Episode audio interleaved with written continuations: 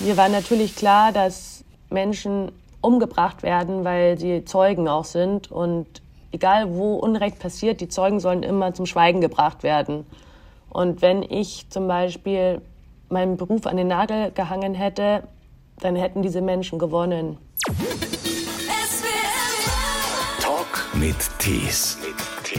Julia Leb ist eine international anerkannte Fotografin. Sie ist Kriegsreporterin, die in dem Buch Menschlichkeiten in Zeiten der Angst über das berichtet, was sie erlebt hat.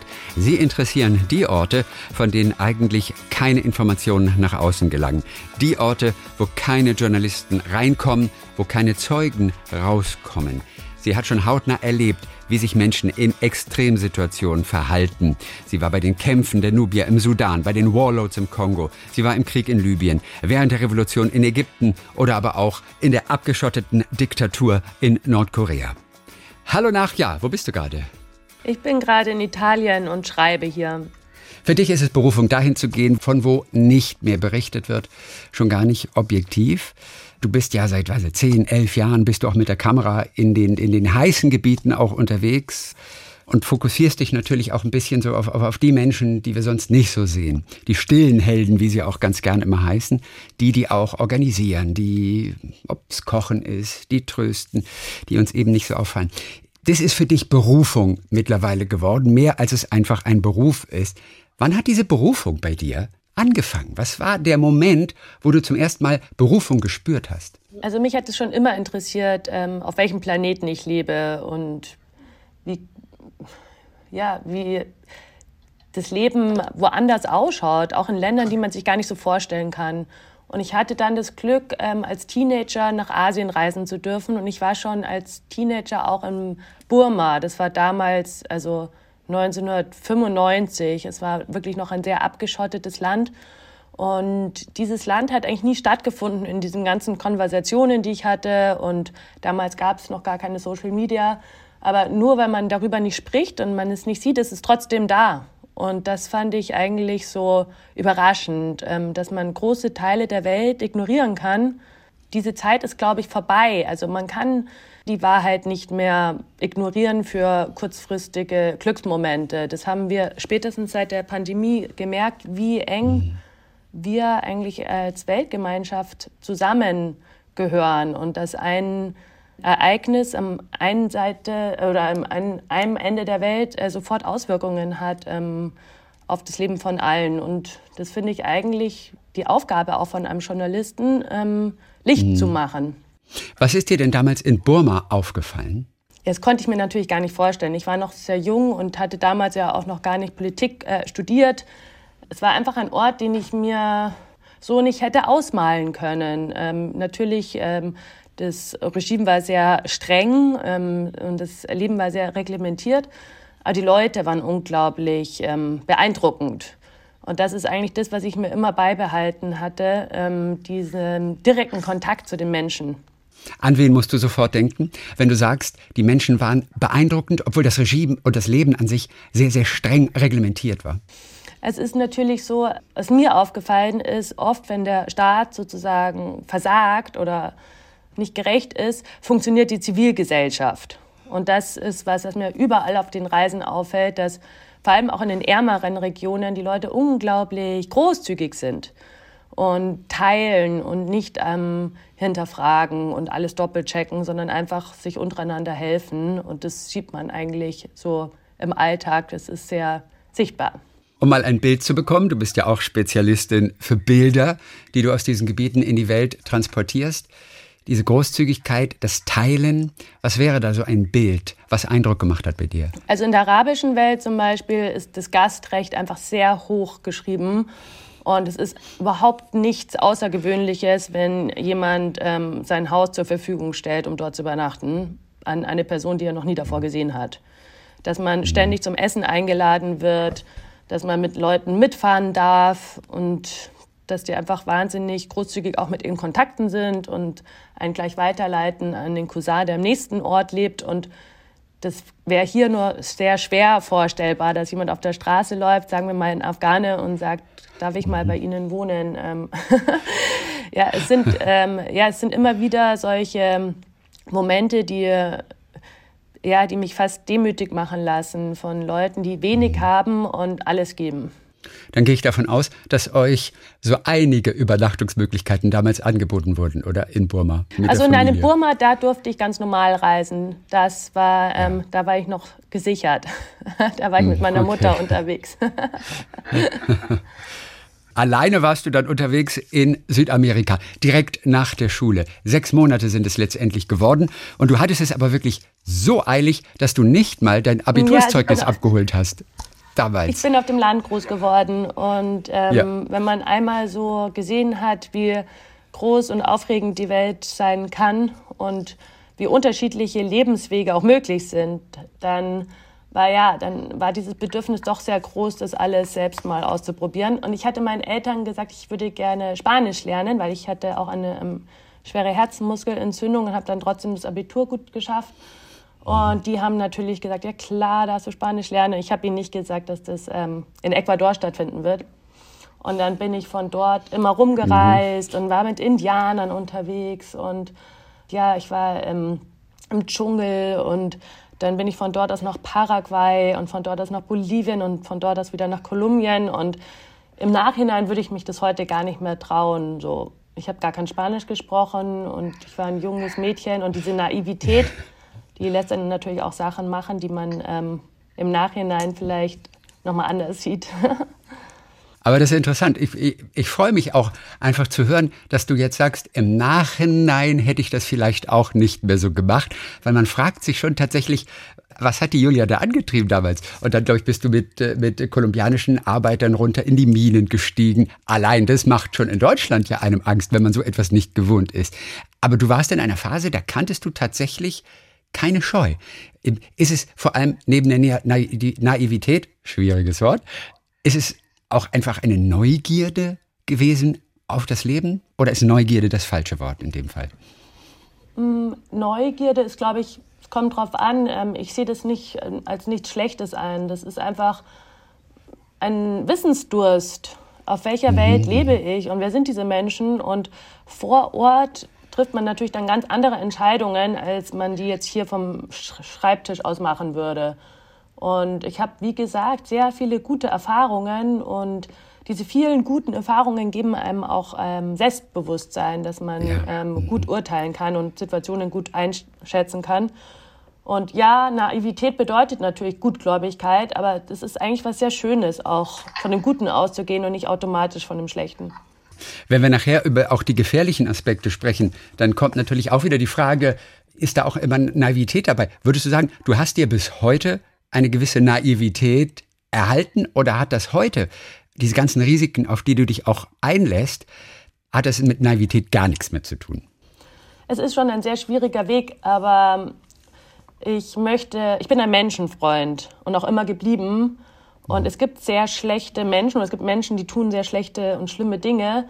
Aber die, die gut sind, die sieht man fast nie und die möchte ich eigentlich eher in den Vordergrund stellen und sichtbar machen. Damals in Südamerika.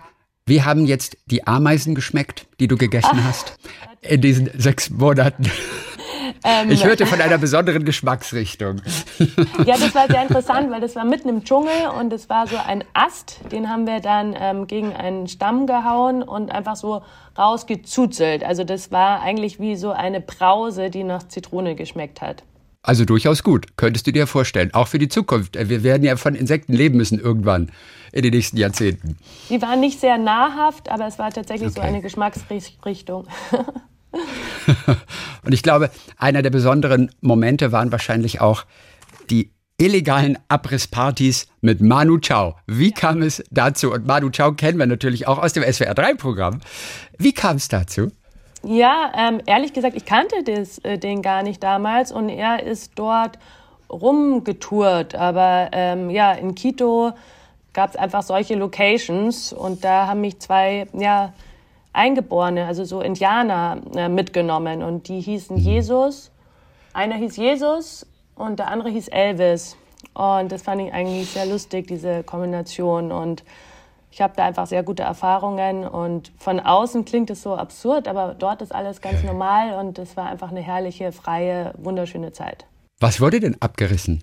Weil illegal? Achso, das war einfach so ein, ein Bau, ein Haus, das so ein Rohbau war. Also es war keine ja. intakte äh, Location. Da, ich bin ja auch nur nachts gekommen. Ich habe sofort verstanden, dass das jetzt keine Disco oder so ist. Okay. Und Manu Chao hat einfach Spaß dran gehabt oder steckte da ein politisches Sendungsbewusstsein dahinter? War das schon so eine Art Konzert oder was? Ja, das war ein Konzert, aber das war dann tatsächlich so, weil ich war ja später dann auch ähm, in diesem Mindo, in diesem ähm, Regenwaldgebiet, das, ähm, durch das eine Ölpipeline gebaut werden sollte. Und Manu Chao war damals tatsächlich für diese Menschen, ähm, ja, ein, das war immer ein politisches Statement, sich zu befreien mhm. ähm, von den großen Bösen. Also da wurden die Menschen tatsächlich vertrieben aus ihrer eigenen Umgebung.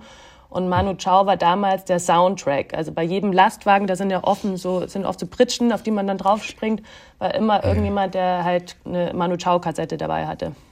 Ach, wie schön. Dieser Südamerika-Trip hat auch dich zu einem politischen Menschen gemacht und nochmal sensibilisiert für die Ungerechtigkeiten da draußen in der Welt, teilweise auch die Gewalt, die sich dann auch in dir sagen festgefressen haben, mit dem Wunsch, das auch irgendwann mal nach außen zu tragen. Aus diesen sechs Monaten, aus diesen beziehungsweise drei Wochen, wurden dann sechs Monate. Was haben deine Eltern damals gesagt? Denn die haben auch irgendwie gewartet. Ne? Warum kommt unser Kind immer noch nicht zurück? Ja, also Kolumbien war dann der Gamechanger, weil Kolumbien war wahnsinnig gefährlich zu dem Zeitpunkt. Das war so das Hauptentführungsland und das fanden die dann ähm, nicht mehr so cool, dass ich da alleine unterwegs bin. Ich hatte auch das Auswärtige Amt angeschrieben, aber habe die Antwort erst bekommen, als ich schon wieder ausgereist bin. Und ja, meine Eltern waren schon sehr tolerant, muss ich sagen. So, im Nachhinein erscheint natürlich deinen Eltern das als einer der harmlosesten Trips deines Lebens überhaupt.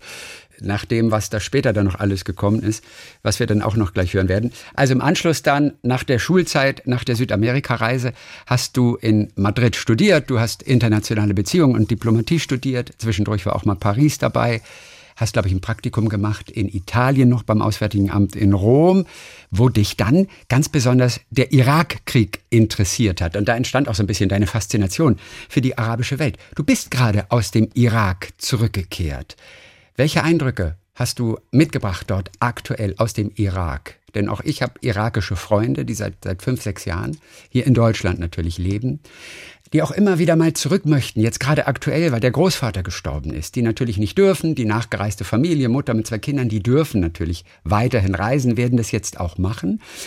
Uns wird immer so ein bisschen, ein bisschen mulmig natürlich dabei, dir nicht. Was sind die Eindrücke, die du aktuell mitgebracht hast? Ich gehe immer sehr ergebnisoffen in diese Länder und ich war diesmal eingeladen für einen nationalen Dialog. Also ich war als äh, europäische Expertin eingeladen, die aber nicht den Irakern erklärt, wie es gut läuft, sondern nur auf Nachfrage Beispiele gibt, wie in Europa das Zusammenleben funktioniert. Weil Europa ist natürlich auch ein sehr, ja, hat sehr diverse Identitäten.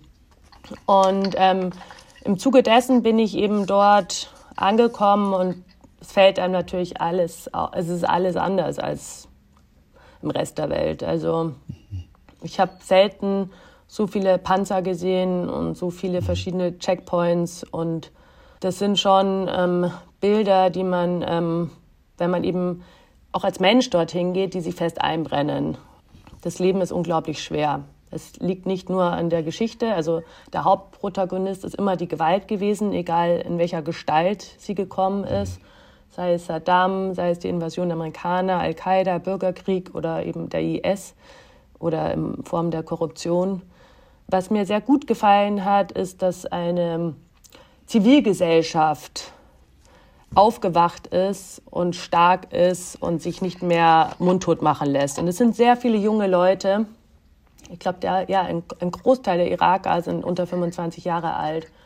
Die wollen einfach ein anderes Land haben. Die haben genug von dem Nepotismus und der Korruption und der Stagnation. Die wünschen sich ein anderes Leben. Und das war eigentlich so ein schönes Gegenbild zu dieser Gewalt. Aber wie viel Macht letztendlich haben diese Jugendlichen? Wie viel Einfluss? In welchen Punkten werden sie tatsächlich gehört? Es gibt ja Wahlen und diese jugendlichen Leute, man kann sie nicht ignorieren. Man hat es ja in der Oktoberrevolution gesehen, ähm, wie sie den Tahrirplatz eingenommen haben. Ähm, die sind zu viele, um sie zu ignorieren. Und jeder hat dort Kinder und diese Kinder haben sich zusammengetan. Mhm. Ähm, und das ist natürlich ähm, ein ja, es ist ein langer Weg, aber irgendwann muss man natürlich anfangen. Und die haben es wahnsinnig schwer, weil Irak natürlich nicht nur vom Irak geleitet wird, sondern auch vom Iran und der USA. Und das macht das alles wahnsinnig äh, kompliziert für Menschen, die ein ganz normales Leben haben wollen. Wie viel normales Leben ist denn da tatsächlich zurzeit möglich? Also einer meiner Freunde ist auch Jeside, die sind vor dem IS geflohen. Es war auch wirklich wahnsinnig knapp. Es gibt trotzdem, auch wenn er sich wahnsinnig wohlfühlt in Deutschland, macht auch eine Ausbildung. Aber es ist natürlich immer diese, dieser Zug auch irgendwie wieder in die Heimat. Und ab und zu fällt der Satz, und ah, alle meine Freunde, die studieren. Alle meine Freunde studieren an der Universität. Ich müsste da eigentlich auch wieder hin. Wie viel normales Leben, Studieren an der Universität, ist denn da tatsächlich möglich zurzeit? Also ich kann leider nur von Bagdad sprechen. Irak ist ein mhm. sehr großes Land und genauso schauen auch die verschiedenen Lebenssituationen aus. Ähm, wie gesagt, es gibt diese Jugendbewegung, die sich auch durch ähm, ja, Internet neu erfunden hat und auch diese Sachen nutzt einfach für ihre Zwecke, was ich in dem Fall sehr positiv finde, weil es eine Sichtbarkeit gibt. Aber ähm, ich weiß nicht, was in einem Land oder für eine Person normal ist, ist für uns vielleicht total mhm. unnormal, weil für uns ist es normal, dass wir mit dem Bus irgendwo hinfahren und wenn es klingelt, dann ist es der Postbote und nicht irgendwie eine Miliz. Also was ist normal? Ich glaube, mhm. so dieses Leben dort hat relativ wenig mit unserer Normalität zu tun. Wer ist denn besonders gefährdet aktuell im Irak? Also ähm, gefährdet sind die Menschen, die kritisieren und dabei Namen nennen. Also man darf kritisieren, aber man darf das nie personalisieren. Der Irak.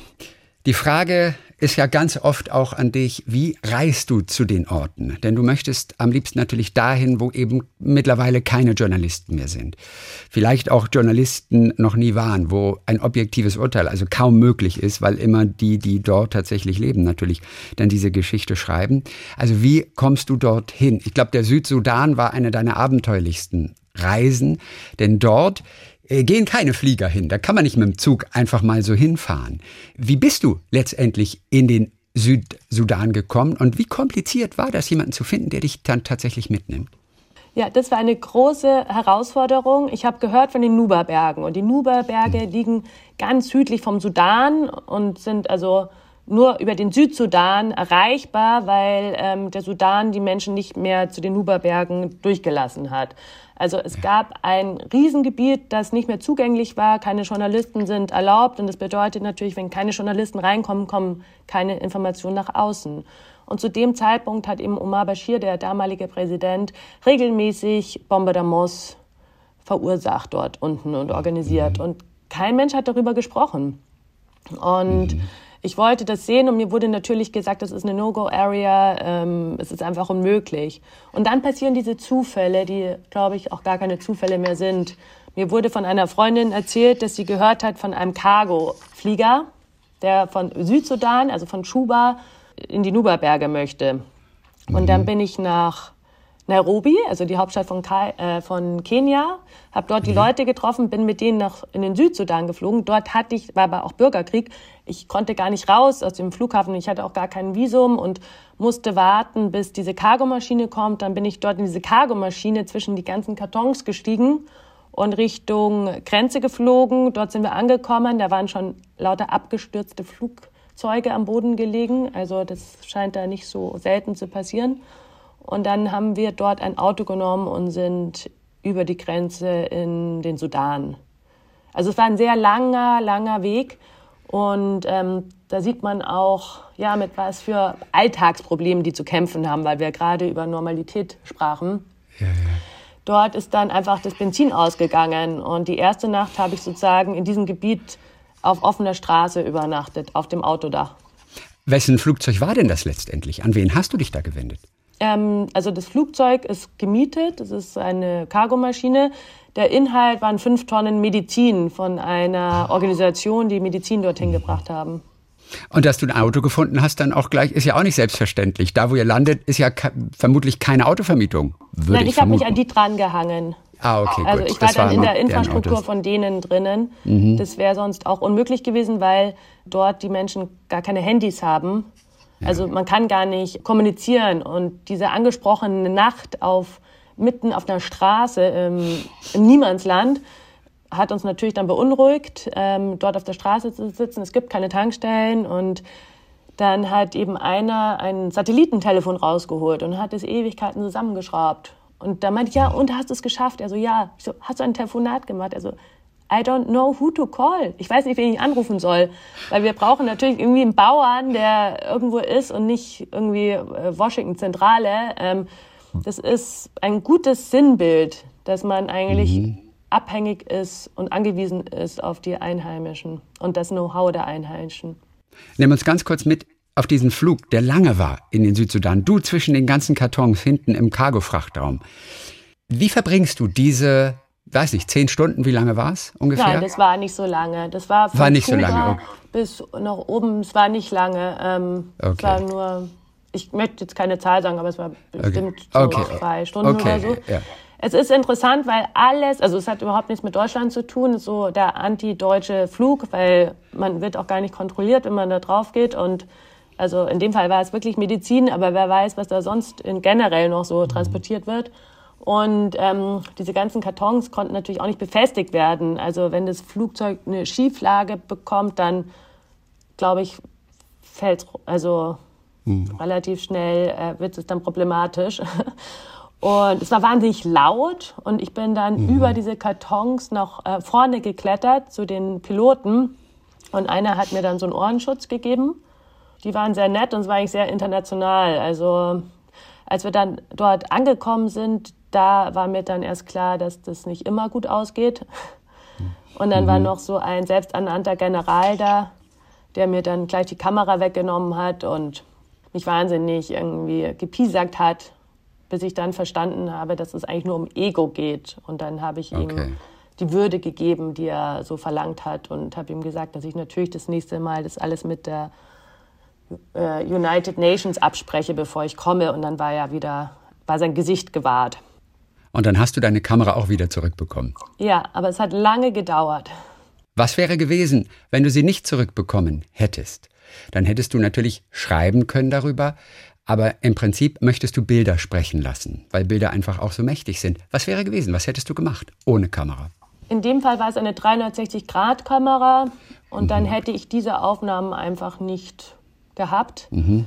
Was sehr schade wäre, weil 360 Grad hat eine unglaubliche Informationsdichte. Und ich als Journalist habe natürlich auch immer nur einen Blick. Also es, meine Wahrheit eine Miniaturwahrheit das, was ich sehe in dem Moment, auch wenn ich ein Foto mache, entscheide ich mich, was ich fotografiere, aber damit entscheide ich mich natürlich auch, was ich nicht fotografiere. Mhm. Und 360 Grad, also Virtual Reality, ist sozusagen ein Rundumblick. Also alle Medien sind immer gerahmt. Also der Computer, mhm. das Handy, jede Fernseher, jedes Ölgemälde, jedes Foto. Und 360 Grad ist die echte Befreiung der Umrandung. Das ist die Revolution. Und ich nehme immer diese 360-Grad-Kameras mit, damit die Leute sich selber dort rein beamen können und sich selbst ein Bild vor Ort machen und auch Dinge sehen, die ich vielleicht gar nicht gesehen habe. Wo können wir diese 360-Grad-Bilder, für die du ja auch bekannt bist, wo können wir die eigentlich sehen? Wenn wir jetzt heute die gerne mal irgendwo anschauen würden. Natürlich, und wir haben eine Brille. Wir haben so eine Virtual Reality Brille auch tatsächlich. Wo bekommen wir die?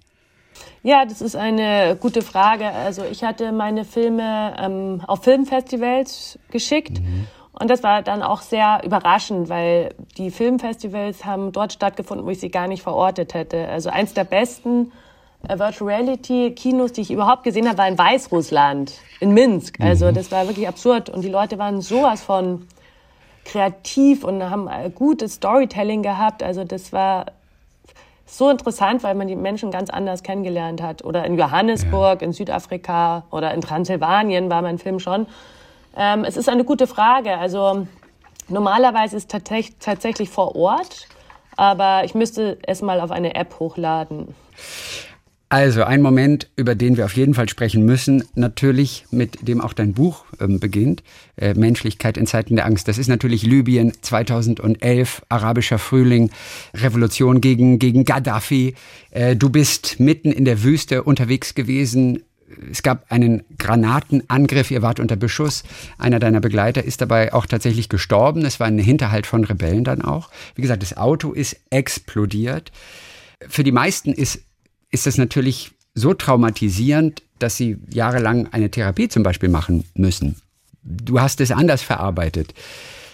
Ein Wunder überhaupt, dass du überlebt hast, dessen warst du dir natürlich auch bewusst. Was hat das damals bei dir verändert? Was hat sich verändert nach diesem, ja, fast schon ein Nahtoderlebnis? Ja, also der Tod war sehr ähm, präsent und zwar nicht nur bei dem ähm, Anschlag, ja, als unser Auto explodiert ist, sondern auch ähm, das Bombardement danach und auch dieser lange, lange Weg durch die Wüste in der Nacht. Ähm, es war kein Re ähm, Hinterhalt der Rebellen, sondern es war der Vormarsch der Gaddafi-Truppen. Die Rebellen haben uns dann letztendlich gerettet. Ähm, durch einen Zufall habe ich überlebt und mir war natürlich klar, dass im Grunde genommen ähm, Menschen umgebracht werden, weil sie Zeugen auch sind und egal wo Unrecht passiert, die Zeugen sollen immer zum Schweigen gebracht werden. Und wenn ich zum Beispiel meinen Beruf an den Nagel gehangen hätte, dann hätten diese Menschen gewonnen. Also trotz der Angst hat es in dir im Prinzip wenig verändert dann.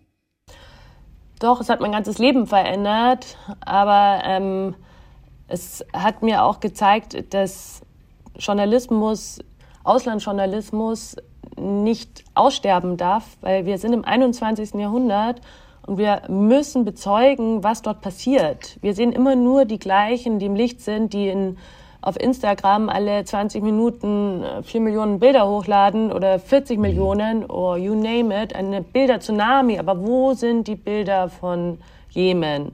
Wo sind die Bilder von Somalia? Wir können uns das gar nicht vorstellen, dass Menschen einfach auch in einer Diktatur leben, wo sie äh, wie in Saudi-Arabien jetzt nicht einfach ähm, Selfies hochladen können. Aber trotzdem sind mhm. diese Menschen da, sie existieren. Und die wissen alles über uns und wir wissen nicht mal, dass sie existieren. Und da möchte ich natürlich ein, ein Gegengleichgewicht schaffen.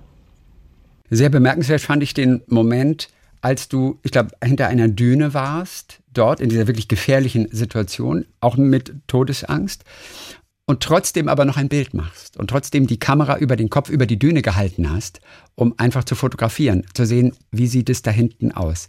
Das ist auch irgendwie ein Sinnbild für dich, oder? Also du bist in der Lage, an das Bild noch tatsächlich zu denken. Ja, ich glaube, dass es ein psychologischer Prozess ist. Ähm, in dem Moment, wo man ein Bild macht, ist es auch ein Dokument. Also in dem Moment hat die Welt dreht sich davor weiter und danach weiter oder eventuell auch nicht. Mhm. Aber dieses Bild ist einfach jetzt gemacht worden, ist ein Zeitdokument und dieser Moment ist dann auch was, was man besitzt. Den hat man mhm. festgehalten. Mhm. Und in dem Fall, also ich sollte ja umgebracht werden, verliert man ja die Kontrolle über alles. Also erst hat man noch große Wünsche und am Schluss will man einfach nur noch fünf Minuten weiterleben. Also man wird sehr, sehr, sehr demütig. Und ähm, ja, dieses Bild hat mir irgendwie, glaube ich, Sicherheit gegeben. Was macht denn der Körper eigentlich in diesem Moment der Todesangst? Also was ist mit den, mit den Organen? Macht man sich in dem Augenblick in die Hose? Versagen die Organe, äh, die ganzen Nerven? Oder wird das alles ignoriert? Also ähm, ich habe mir das auch so vorgestellt, aber es hat gar nicht gestimmt. Also es war hm. eigentlich, mein Körper war eigentlich ganz normal, außer dass er halt gezittert hat. Ähm, mhm. und mein Hirn hat komischerweise ganz gut funktioniert. Also in dem Moment, wo ich wieder Entscheidungen treffen konnte, waren die sehr rational. Das hat mich gewundert, ähm, dass man dann so, äh, ja, ich konnte, ich habe in dem Moment funktioniert und habe gute Entscheidungen getroffen. Sonst würden wir mhm. dieses Gespräch nicht mehr führen können. Ja. Aber ich glaube, dass jeder anders reagiert. Aber ähm, es ist natürlich, der Mensch oder die Psyche des Menschen ist schon ähm, sehr interessant und man lernt sich natürlich in solchen Situationen besser kennen als ähm, hier in einem normalen Alltagsleben. Gab es dennoch mal ein Bild, das du nicht gemacht hast, wo du im Nachhinein bereut hast, weil du einfach doch aus, aus Vorsicht dieses Bild eben nicht gemacht hast, du hast dich nicht getraut, auf den Auslöser zu drücken und im Nachhinein natürlich dann bereut. An welches Bild, das du nicht gemacht hast, musst du sofort denken? Ähm, ich hätte mehr von diesen stillen Helden fotografieren sollen. Ich hätte viel mehr Frauen fotografieren sollen. Ähm, die ganzen Geschichten von den wunderbaren Menschen, die ich kennengelernt habe. Ich habe nicht genug Fotos gemacht und es ist natürlich auch kulturell äh, bedingt. Und ich habe natürlich einen großen Respekt auch. Ich möchte nicht unbedingt eine Mutter, die im Schmerz ist, ähm, diesen letzten Moment der Würde nehmen. Aber man kann das natürlich auch anders fotografieren. Man könnte über die Schulter fotografieren oder nur die Hand. Und da hatte ich immer einen sehr, sehr großen äh, Respekt. Und trotzdem sind es auch Dokumente, die zeigen nicht, was Krieg ist, sondern was der Krieg mit den Menschen macht. Ich will gleich noch auf einige dieser wunderbaren Menschen äh, nochmal zurückkommen. Aber vorher ganz kurz, du bist trotzdem nach Libyen kurz danach wieder zurückgekehrt. Das ist eine Entscheidung, die viele gar nicht nachvollziehen konnten, warum du tatsächlich das machst nach dieser äh, Situation. Ja, ähm, du selber weißt ja auch, eigentlich müsste ich dankbar sein, dass ich überlebt habe. Ich müsste fortan diese Momente besonders genießen. Die sind mir schließlich geschenkt worden noch. Aber so funktionierst du nicht, oder? Du fühlst dich einfach stattdessen schlecht, weil du weiterleben darfst. Dich treibt dann was anderes an es ist das Ungerechteste. Das Leben ist einfach sehr ungerecht, weil es kommt darauf an, wo und wann man geboren ist und ob man gesund oder krank ist. Das ist eigentlich schon mal die ungerechteste Voraussetzung. Nur weil ich jetzt zufällig in Deutschland geboren bin, ähm, das jetzt Jahrzehnte äh, demokratisch war, habe ich mir das selber nicht verdient. Mhm. Und diese Menschen, ähm, viele von denen durften eben nicht mehr den Sommer erleben und es war irgendwie wichtig für mich, dort zurückzugehen und es nochmal zu sehen und auch zu verstehen, was passiert ist. Und als ich dann zurückgekommen wurden ja die Gaddafi-Truppen auch äh, bombardiert und da habe ich einfach gesehen, wie unsere Angreifer alle schrecklich bombardiert worden sind und wie also Gewalt mit Gewalt vergolten worden ist. Und dort waren auch sehr, sehr, sehr viele Autos mitten in der Wüste und ich glaube, keiner hat überlebt. Es war wirklich ein Feuerball, den kann man sich nicht vorstellen. Und das hat mir eigentlich so gezeigt, ähm, es hat mich sehr enttäuscht, ähm, zu sehen, dass wir Menschen im Grunde genommen wahnsinnig primitiv sind, immer noch. Und dennoch, dass du wieder hingegangen bist, ist auch einem, einem, einer Art Sog zu verdanken. Und auch wenn du das Gefühl hast, du hast es geschrieben, ich habe das Gefühl, ich werde auch so sterben, wie viele deiner Kollegen natürlich, die vor Ort waren. Und das sei einfach dein Schicksal. Ich gehe mal davon aus, das sind Sätze, die deine Eltern wahrscheinlich nicht so wahnsinnig gerne lesen. Ich hoffe, du hast ihnen das Buch vorenthalten. ähm, es ist tatsächlich so, dass man ähm, in so einem Moment anders handelt und es ist tatsächlich so ein Sog und es musste einfach vollendet werden. Es war wichtig. Mhm. Aber ich müsste da jetzt vielleicht einen Psychologen fragen, was das auf sich hat. Aber es war sehr, sehr wichtig, es nochmal zu sehen und abzuschließen. Aber einen Psychologen hast du noch nicht befragt dazu. Der so eine Frage beantworten könnte. Euer Begleiter, der damals ums Leben gekommen ist, der hieß Abdelatif. Abdelatif. Du hast seine Familie besucht danach. Du hast ihnen einen Film mitgebracht mit Bildern der letzten Tage von ihrem Sohn. Und die Reaktion der Mutter hat dich sehr, sehr überrascht und es war für dich im Prinzip ein unbezahlbarer Moment, oder wie die reagiert hat auf diese Bilder, auf den Tod ihres Sohnes? Die Mutter hat in der Stunde ihres größten Schmerzes den Feinden in Anführungsstrichen die Hand gereicht und sie hat einfach gesagt, dieses Töten muss aufhören. Wir müssen aufhören, ähm, unsere Brüder zu töten und zu bekämpfen. Und da ist sie natürlich über sich hinausgewachsen, weil sie das Gesamtbild hatte, weil sie verstanden hat, dass es die, die Spirale der Gewalt eine ganze Gesellschaft nach unten zieht. Und ja, ich habe selten so eine großmütige Person gesehen, die in der schlimmsten Situation, in der sich eine Mutter befinden kann, so eine Kraft findet, fast zu vergeben. Wie waren für dich diese Momente, als du den Film gezeigt hast?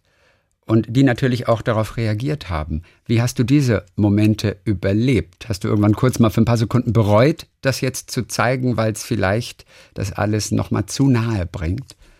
Es ist natürlich ein Schmerz, der sehr tief drin ist und dort gibt es viele Ereignisse. Man muss ja funktionieren. Also ich rede jetzt auch von der Familie und in dem Moment werden natürlich Emotionen wieder durch Erinnerungen wach, die schon tief irgendwie versteckt worden sind oder weggesteckt worden sind. Aber es war einfach sehr wichtig, nochmal denen zu zeigen, was für ein großartiger Mensch das war und überhaupt Bilder zu haben und seine Gedanken nochmal ähm, ja, festzuhalten. Und es ist natürlich immer nur eine Nummer, eine Person, ein Toter, aber man sieht natürlich, was für eine Lücke auch ein Toter rein reist in eine Familie. Er ist ähm, Vater gewesen, Ehemann, Sohn, Bruder. Und mhm. alle ähm, haben jetzt natürlich ein großes, ähm, er hat ein großes Vakuum hinterlassen. Hast du noch Kontakt zu der Familie eigentlich? Denn ihr seid ja auch durch dieses Ereignis miteinander verbunden. Früher schon, schon viel, aber jetzt nicht mehr so viel. Aber vielleicht fahre ich noch mal hin. Also es, es, sind, gibt auch andere dramatische Momente, natürlich arabischer Frühling in Kairo. Du wurdest auf dem Tahira-Platz, wo ja äh, diese Revolution gefeiert wurde, wie ganz frenetisch. Du wurdest verschleppt in, in dieser Masse, du wurdest misshandelt, hast aber weitergemacht, hast am nächsten Tag wieder da auf den Beinen gestanden. Äh, deine Eltern bekommen das natürlich auch dann irgendwann später nochmal zu hören. Wie sieht es aktuell aus, wenn du auf Reisen bist? Sagst du deinen Eltern, wann du wohin reist? Hm, normalerweise habe ich auch nie ein Rückfahrtticket, deswegen kann ich auch nie sagen, wann ich zurückkomme. Ähm. Ich sage Ihnen normalerweise oder meinem Umfeld ist nicht so, weil ähm, die kennen ja die Nachrichten auch nur aus der Presse und dann probiert mich jeder abzuhalten und mich, das verunsichert mich natürlich. Aber ich suche gar nicht die Gefahr. Also ich bin gar kein Adrenalin-Junkie. Mhm. Ähm, mich interessieren eigentlich immer nur die Geschichten dahinter. Also ich will jetzt gar nicht ein Gefecht äh, fotografieren oder filmen, sondern mich interessiert, wie die Menschen da leben hinter diesem Vorhang, wo man sie nicht mehr besuchen darf. Das ist leider halt ab und zu schwer, dorthin zu kommen, weil manche Entscheidungsträger einfach gerne Unrecht verüben und keine Zeugen dabei haben wollen. Nordkorea ist auch ein solches Land. Du bist dort tatsächlich hingereist auch. Ein Land, von dem es ja heißt, Zeitungen zu knicken, ist verboten weil man ungewollt vielleicht ein Foto des Marschalls äh, Kim äh, Jong-un zerknittern könne. Ne? Das ist ein Dienstgrad da in Marschall. Aber wenn man davor schon Angst haben muss, muss man natürlich auch vor anderen äh, Dingen Angst haben. Du bist eingereist dort als Touristin offiziell. Ihr hattet natürlich die übliche Begleitung, die man immer zur Seite gestellt bekommt. Ich glaube, ihr wart zu zweit, ne? so eine Zweier-Touristengruppe dann, oder? Ich war zweimal da. Einmal zu zweit und mhm. einmal zu viert. Also ich hatte Glück, mhm. zweimal sozusagen in einer sehr kleinen Gruppe zu sein. Dich interessieren die Aufnahmen hinter dem Vorhang von den Menschen, die dort leben, an die man im Prinzip als Tourist so gut wie gar nicht rankommt. Was war der persönlichste Moment trotzdem dieser Menschen, den du einfangen konntest? Ähm, natürlich äh, also das einzige Bild, das ich von Nordkorea kannte, war einfach das Gesicht von Kim Jong-un und die Militärparaden. Aber wer sind diese 25 Millionen Menschen, die dort leben, die nichts über uns wissen, wir wissen nichts über sie. Und wie du angedeutet hast, es ist sehr, sehr schwer, an die Menschen ranzukommen, aber schon allein durch die Architektur. Ähm, es gibt diese Überbedeutung vom öffentlichen Raum. Ähm, es sind Riesenplätze. Also es ist nicht so wie in Barcelona, dass man in einer Gasse mal in jemand zufällig ähm, reinlaufen kann. Man ist eigentlich immer auf dem Präsentierteller. Deswegen ist es also wirklich mit Abstand das schwerste Land für mich gewesen, mhm. ähm, Kontakt aufzunehmen mit den Menschen. Und die meiste Zeit verbringt man natürlich mit den, wie angedeutet, ähm, Reiseleitern. Es sind immer zwei ja. und einem Fahrer. Mit denen verbringt man die meiste Zeit und reist tausende Kilometer durchs Land und ist halt 24 Stunden pro Tag miteinander unterwegs. Und das ist natürlich der engste physische Kontakt, aber die haben natürlich eine Funktion. Das sind jetzt keine freien Menschen, mhm. sondern die werden danach einen Bericht abgeben. Deswegen ist die Frage sehr schwer zu beantworten. Ähm, ich habe natürlich Kinder gesehen, äh, Kleinkinder, dann habe ich skatende Jungs gesehen. Das sind eigentlich eher so andere Art von Kommunikationsaufnahme. Kinder, die sich umdrehen, die einem zuwinken. Ähm, mhm, mhm, so eine Art von Kommunikation aufzunehmen. Aber ich muss tatsächlich sagen, Nordkorea ist ein Paralleluniversum. Es gibt nichts, was dort uns normal erscheint. Es erscheint wirklich so wie ein Theaterstück. Diese Menschen mhm. würden auch gar nicht verstehen, wenn man sagt, vor allem wenn man in der Provinz ist, was ist eine Coca-Cola, wer ist Michael Jackson, was ist eine Rolltreppe, was ist ein Auto. Das haben die noch nie gesehen. Und es spricht vermutlich auch niemand Englisch. Nein, natürlich in diesem nicht. Land. Also schon die Verständigung wäre wahnsinnig schwer und einen Dolmetscher hast du auch nicht zu deiner Seite, der ein bisschen vermitteln könnte. Im Prinzip hast du nichts erfahren von den Menschen, oder? Doch, diese zwei Leiter, die sprechen die mhm. perfekt mhm. die Sprache von den Reisenden. Also wirklich absolut ja. perfekt. Unsere Leiter hatten sogar einen bayerischen Akzent, wenn sie wollten. Ähm, und das ist sehr interessant, weil jeder Reisende, der dort kommt, hat einen ähm, Menschen, der seine Sprache absolut perfekt spricht obwohl die das Land mhm. noch nie verlassen haben. Also da habe ich schon auch den größten Respekt. Und dann ist man auch an dieser Bücherei und dann sagt man, okay, ich möchte ein deutsches Buch und dann kommt mit auf einem Fließband dann so ein Buch über Katzen und so. Also ich verstehe gar nicht, wo die wirklich ihr, ihre Sprachkenntnisse herhaben, weil diese Bücher sind halt aus den 70er Jahren und sind dann teilweise so Kinderbücher. Und das ist schon sehr interessant. Also es sind auf jeden Fall keine ähm, dummen Menschen. Aber wirklich ganz erstaunlich. Ne? Man braucht eigentlich den lebenden Dialog. Man braucht eigentlich Menschen aus diesem Land, mit denen man übt. Und das nicht nur kurz und lange. Eigentlich nur so eine so Sprachaufnahme, ob auf Kassette oder auf MP3, reicht da eigentlich nicht. Insofern, du hast sie bestimmt gefragt. Wie habt ihr Deutsch gelernt? Die sind sehr, sehr, sehr, sehr ähm, ehrgeizig, sehr klug, sprechen astrein die Sprache, aber auch, wenn man jetzt spanischer Tourist ist, passiert einem das in, in Spanisch oder in Englisch oder in jeder anderen Sprache. Also sind sehr begabte, sehr ehrgeizige Menschen, mhm. bei denen trotzdem, obwohl sehr viel Sympathie dann auch stattfindet, weil auch wenn sie eine Funktion haben, sind es am Ende des Tages trotzdem auch Menschen ohne Funktion. Ja. ja. Aber ähm, das hast du sehr gut ähm, auch ja, angedeutet. Es bleibt immer eine Distanz, die diese Reisen auch zu einem wirklich Mysterium machen, weil man nicht weiß, man kriegt immer nur Einblicke, aber man kriegt keine direkte Information. Und man muss sich dann sozusagen aus dem Ganzen ein Bild machen.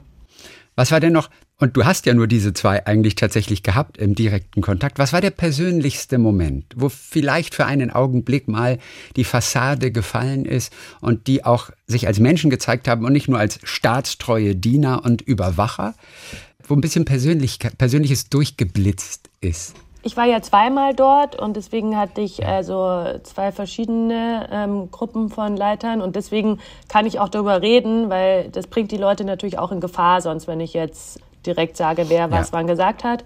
Aber ähm, der lustigste Moment, Moment war, als einer der Fahrer sehr viel Schlangenschnaps getrunken hat und dann einfach seine Zeit unglaublich genossen hat oder jemand anders angehalten hat und wir hatten äh, Muscheln gegessen mitten in der Nacht und hatten dann ähm, Benzin draufgeschüttet ähm, und die angezündet mhm. und eigentlich dann in dem Lichtkegel von dem Auto gegessen und zu sehen, dass diese Menschen auch Träume haben und auch Partner haben und auch die gleichen Eheprobleme haben. Das mhm. war eigentlich schon interessant, dass es sich bei aller Verschiedenheit dann doch immer auch wieder um die gleichen Sachen dreht. Wenn du mitten in einem Kriegsgebiet bist, wo es richtig gefährlich ist, da spürt man so die Gefahr.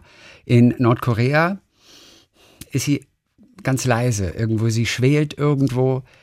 Als ich das gelesen habe auch, und man hat ja auch, auch häufiger natürlich auch davon gehört schon, ich hätte da fast mehr Angst als einem Kriegsgebiet, wo die Gefahr so offensichtlich ist, dass ich irgendwann was Falsches sage, dass ich irgendwann ein Foto mache, das jemand mitbekommt und dann lande ich einfach in irgendeinem Gefängnis und nie wird jemand wieder von mir hören. Das ist ja nicht so ganz unrealistisch, dieses Szenario, oder? Also ich glaube, ähm, als Deutscher ist man nicht so gefährdet. Äh, wenn man jetzt einen amerikanischen Pass hat, kann es schon sein, dass man ein politisches Faustpfand ist, wie Otto Vambier zeigt. Das ist ein amerikanischer Tourist, der in die Abhöretage gegangen ist, in dem Hotel, wo eigentlich alle Ausländer mhm. reingehen, weil es so, so eine blöde Mutprobe ist. Und der dann diese Reise weitergeführt hat und erst als er den, den Flieger betreten wollte, ganz dezent zurückgehalten wurde. Dann war er in Gefangenschaft und ist ähm, schwerst krank freigelassen worden und ist, glaube ich, ein, zwei, drei Tage später ähm, verstorben. Kein Mensch weiß, mhm. was da jetzt wirklich passiert ist, weil es macht eigentlich keinen Sinn, ein politisches Faustpfand umzubringen oder zu foltern. Äh, dann verliert es ja natürlich auch an Wert, so schlimm wie sich das jetzt anhört. Bei mir war es ein anderer ähm, Zusammenhang. Ich war Journalistin, die als Touristin reingegangen ist. Das mhm. darf man nicht. Und deswegen ähm, wurde beim zweiten Mal, da gab es ja gar keine Reisende mehr, weil 2013 wurde das Waffenstillstandsabkommen aufgehoben. Also im Grunde genommen waren die Koreas im Krieg. Und deswegen mhm. gab es gar keine Reisenden mehr. Oder ganz wenig nur. Und dieser ganze ewige Geheimdienst hatte wahrscheinlich sehr viel Zeit, uns zu beobachten. Und nach dem zweiten Tag haben die eben Recherchen in Malaysia über mich ähm, be also begonnen durchzuführen. Das habe ich alles später natürlich erfahren. Weil mhm. wenn du vor Ort bist, du hast kein Internet, du hast keine Zeitungen, du hast keinen Fernseher, du hast keine Ausländer, mit denen du sprechen kannst. Du bist genauso abgeschottet wie die Nordkoreaner. Du weißt gar nicht, was passiert. Aber die konnten dich googeln. Aber die konnten Aber im Ausland, in Malaysia. Okay. Nicht in ähm, Korea. Die haben mich im, äh, die hatten eine äh, Division in Malaysia und dort haben die das äh, angefangen. Okay. Auch der Staat kann nicht googeln tatsächlich dann. Also, also es gibt ein Intranet. Ich weiß nicht, warum das ausgerechnet in Malaysia, aber es wurde mir dann eben im Nachhinein gesagt. Mhm. Und als ich vor Ort war, habe ich schon gemerkt, dass die Stimmung kippt.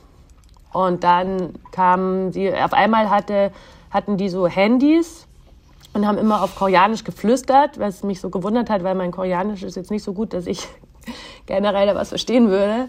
Und dann kamen die raus und haben eben mich nach meinem Pass gefragt. Und da war mir klar, dass was im Busch ist. Und in dem Moment konnte ich aber nicht mit meinen Freundinnen reden, weil die waren die ganze Zeit hinter mir und wenn wir halt im Zimmer waren, war mir klar, dass wir abgehört werden. Also ich hatte keine Möglichkeit mehr, ganz normal Sachen zu sagen. Und dann war ich einmal im Badezimmer und habe ganz laut das Wasser angemacht und habe dann auf Bayerisch gesagt, die Wände haben Ohrwaschel, die Wände haben Ohrwaschel, damit meine Freundin nicht so offen spricht. Also ja. das war dann ganz interessant, dass man dort ist, aber nicht mit der Person mehr, also nicht kommunizieren kann, weil alles mitgehört wird. Denn es gab diese Abhöretage, ich glaube die fünfte, der fünfte Stock in diesem Hotel ist die Abhöretage, da sitzt die Technik, da sitzen Menschen, die eben alles abhören, was die Gäste dann so machen. Äh, du hast trotzdem diese Mutprobe des Nachts gemacht und hast dich auf diese Etage geschlichen, wahrscheinlich mit zu viel Schlangenschnaps. Ähm, Intus, oder? Ich glaube, du hast es im Nachhinein auch bereut und fandest es selber ein bisschen merkwürdig und ein bisschen riskant von dir, dahin zu gehen. Was hast du denn gesehen dort? Nee, wir waren, es war ja auf dem Weg dorthin. Also wir waren, ähm, es war bei der ersten Reise, bei der Bar habe ich tatsächlich diesen Leiter von Otto Vamier äh, kennengelernt und der war sehr angetrunken und den hatte ich immer wieder gefragt, kann man da hin? Und der hat das halt sehr verharmlost und meinte, mhm. hat es so als Jugendstreich verkauft, weil er das wahrscheinlich so seine Erfahrung war, dass da nie was passiert. Und wir haben das gemacht und sind dann durch die Diensttreppe hoch und es war auch nur eine Mutprobe, eine dumme. Und dann sind Leute gekommen, wir haben uns dann im Dunkeln versteckt und sind wieder weggelaufen. Aber Otto Vermeer hat halt das Gleiche mit dem Leben bezahlt.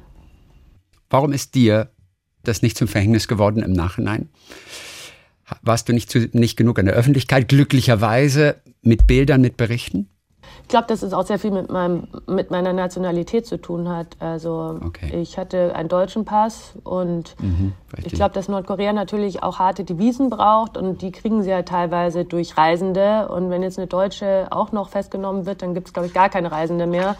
Und mit einer amerikanischen Geißel äh, kann man natürlich anders verhandeln. Ne? Also, auch du hast Angst, schreibst du in diesem Buch. Ach so, übrigens vor der Wüste, oder? Dafür hast du richtig Angst. Also, da sorgst du für genug Wasser. Die Wüste von allem, das ist das, was dir am meisten im Prinzip Angst macht, oder? Tatsächlich. Ich weiß nicht, woher das kommt, weil ich bin ja auch also in Bayern groß geworden. Das ist wirklich sehr entfernt von einer Wüste. Aber ich hatte immer Angst, in der Wüste zu verdursten. Und als ich in Ägypten gelebt habe und wir durch die Wüste da in die Oase Siba gefahren sind, hatte ich immer den Kofferraum voller Wasser. Und diesmal auch. Und da habe ich auch extra ganz viel Wasser mitgenommen und alle haben sich schon beschwert. Und dann wird das Auto äh, in die Luft gesprengt und ich bin in der Wüste und ich bin ohne Wasser.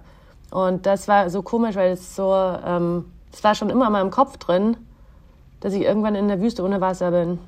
Und, ähm, und da war es tatsächlich ja. knapp. Mhm. Und Abdulatif hat aber gesagt, dass die Beduinen immer den Dattelkern noch im Mund behalten, damit so ein Speichelfluss stattfindet, kurz bevor er gestorben ist. Und als es dann war und ich realisiert habe, dass ich ohne Wasser bin, habe ich mir so einen Stein in den Mund getan, aber es hat überhaupt nicht funktioniert.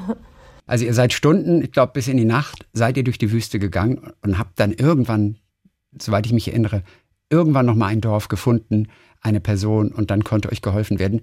Aber es war auch knapp. Also nicht nur der Anschlag war knapp, auch das Verdursten in der Wüste letztendlich war knapp. Ne? Es war ein wahnsinnig langer Überlebenskampf und die Wahrscheinlichkeit, dass ich jetzt heute mit dir sprechen kann, war eigentlich fast gegen null, muss ich sagen. Auch du hast Angst, hast du auch geschrieben. Viele deiner Kollegen sind ermordet worden, aber du hast gelernt, die Angst zu überwinden. Punkt. Manchmal. Mehr schreibst du nicht. Manchmal. Aber wie, wie hast du das geschafft? Oder wie schaffst du es auch heute noch? Also Angst ist ja real, auch wenn die Gefahr nicht real ist. Manche Leute haben Angst vor Spinnen, andere haben Angst, öffentlich zu reden. Die Angst ist ja immer die gleiche. Aber ähm, ich habe einfach sehr oft Angst vor vielen lächerlichen Sachen. Ähm, aber wenn ich eben dort jetzt ein Thema habe, dann höre ich auf, Zeitung zu lesen, dann konzentriere ich mich auf die Kontakte, die ich vor Ort habe.